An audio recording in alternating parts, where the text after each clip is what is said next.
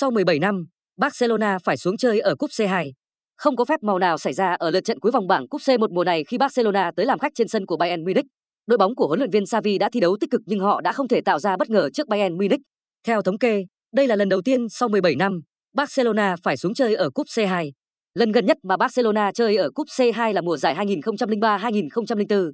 Thất bại 0-3 trước Bayern Munich đồng thời Benfica đánh bại Dynamo Kiev khiến Barcelona mất ngôi nhì bảng E cho chính Benfica và phải xuống Europa League. Cổ động viên đội bóng Catalonia đã bày tỏ suy nghĩ của mình. Thất bại của Barcelona trước Bayern là kết cục được dự báo trước do thực lực hai đội quá chênh lệch vào thời điểm này. Trước lượt đấu cuối, Barcelona xếp nhì bảng E, hơn Benfica 2 điểm.